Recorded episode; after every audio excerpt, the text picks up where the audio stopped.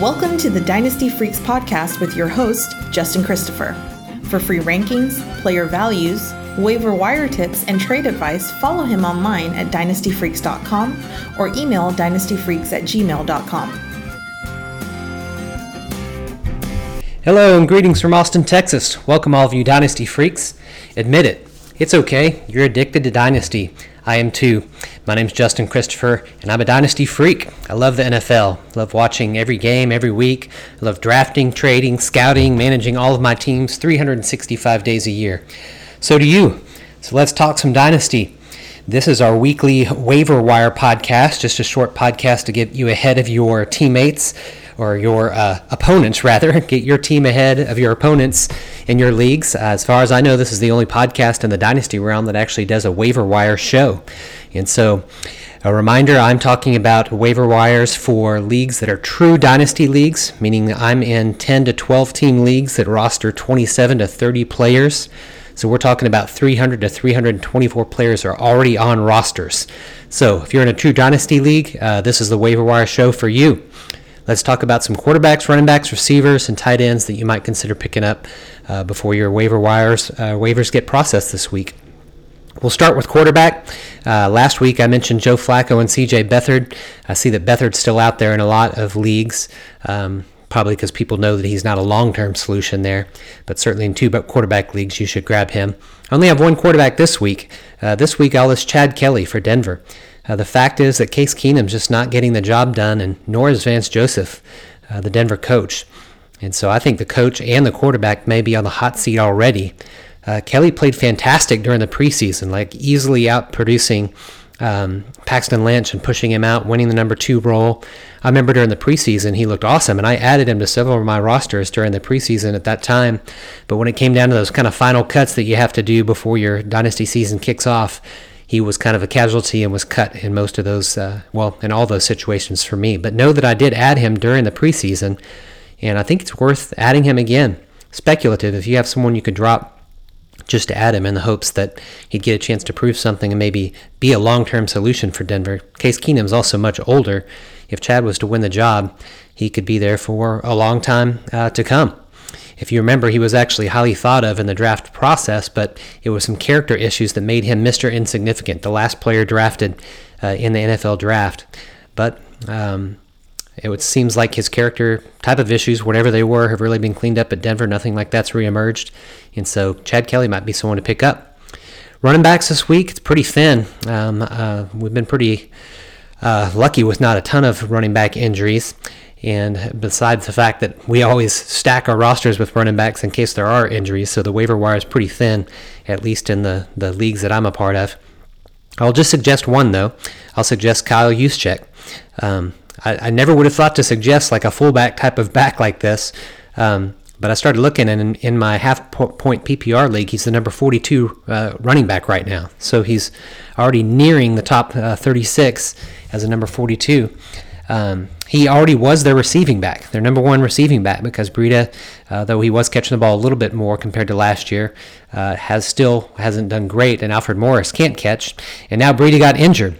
So he was previously averaging three targets per game through the first four weeks, but you saw that once Breida went down this week, that then they really made an effort to use check the ball much more often. In fact, he caught seven balls, or was targeted seven times, caught six of them for 75 yards.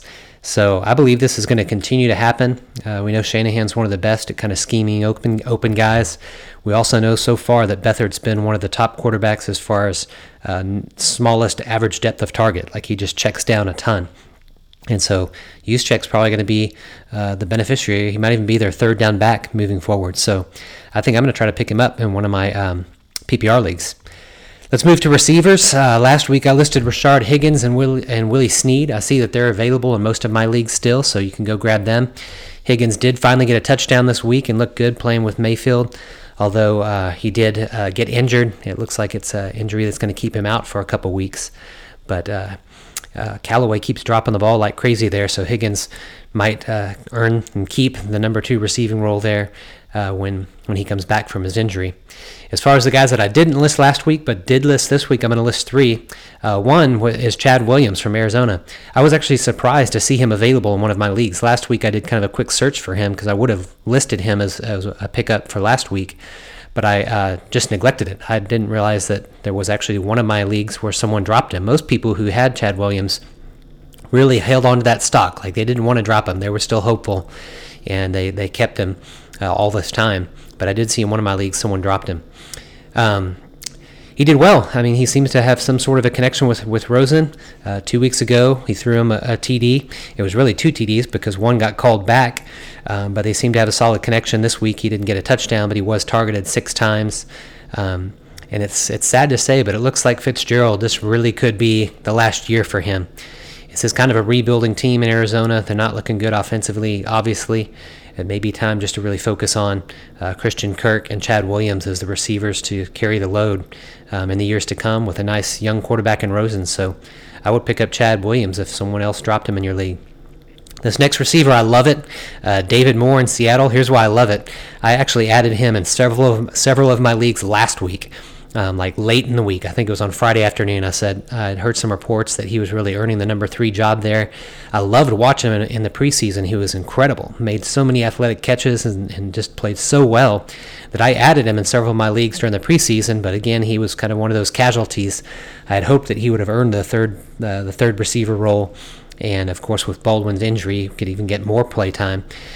So he didn't didn't get to do that in the preseason, but now five weeks into the season, it seems like he has earned that number three receiver role. He played in I think 52% of the snaps last week, and uh, caught two touchdowns.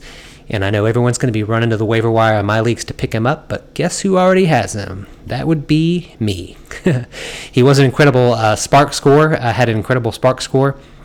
And uh, Seattle, this is one thing I love about one of the things I keep in, in uh, mind when I'm doing my fantasy uh, dynasty, when I have my kind of dynasty rankings and thinking about dynasty, is I put a lot of stock into teams that have shown that they know how to find guys like this.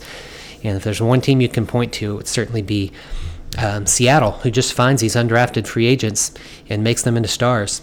And they have a knack for it. And so I'm going to believe both in David Moore and the SPARQ score. I'm going to believe in uh, Seattle's ability to find what they're looking for there. Uh, third receiver that I'd mention is Equanimeous St. Brown. Let's just call him ESB for short. Uh, while definitely Marquez Valdes Scantling uh, received uh, was picked up and or was already rostered in all of my leagues, I, I was shocked to see that ESB wasn't. Um, I never had him in any of my leagues, uh, as far as didn't draft him in any of my leagues.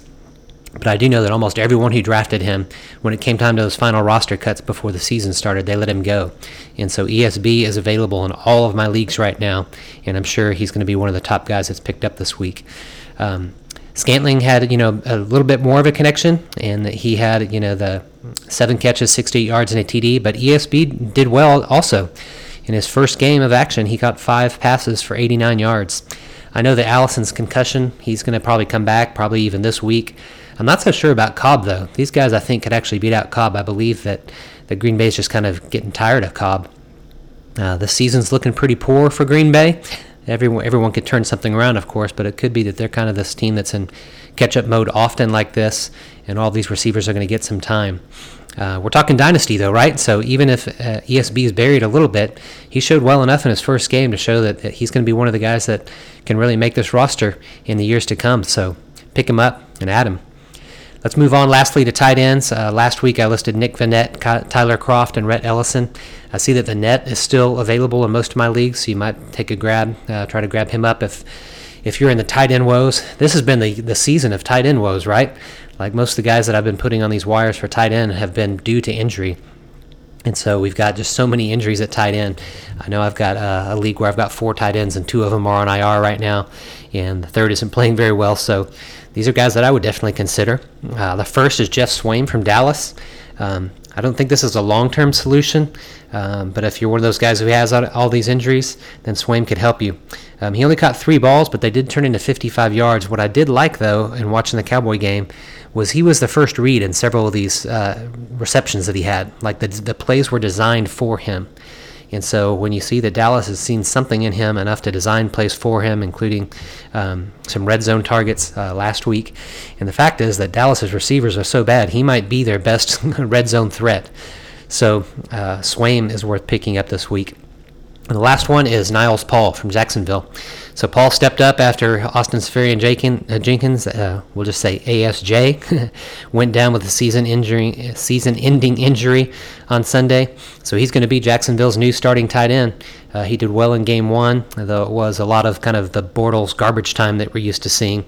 But that's what Bortles does. He's the he's the garbage man. So the garbage man can produce and help with the tight end. I did like overall, even in the games when Jacksonville's done well and aren't trailing and kind of doing garbage time, still ASJ was a big part of their offense. And so I don't think they're going to change that drastically just because it's Niles Paul now.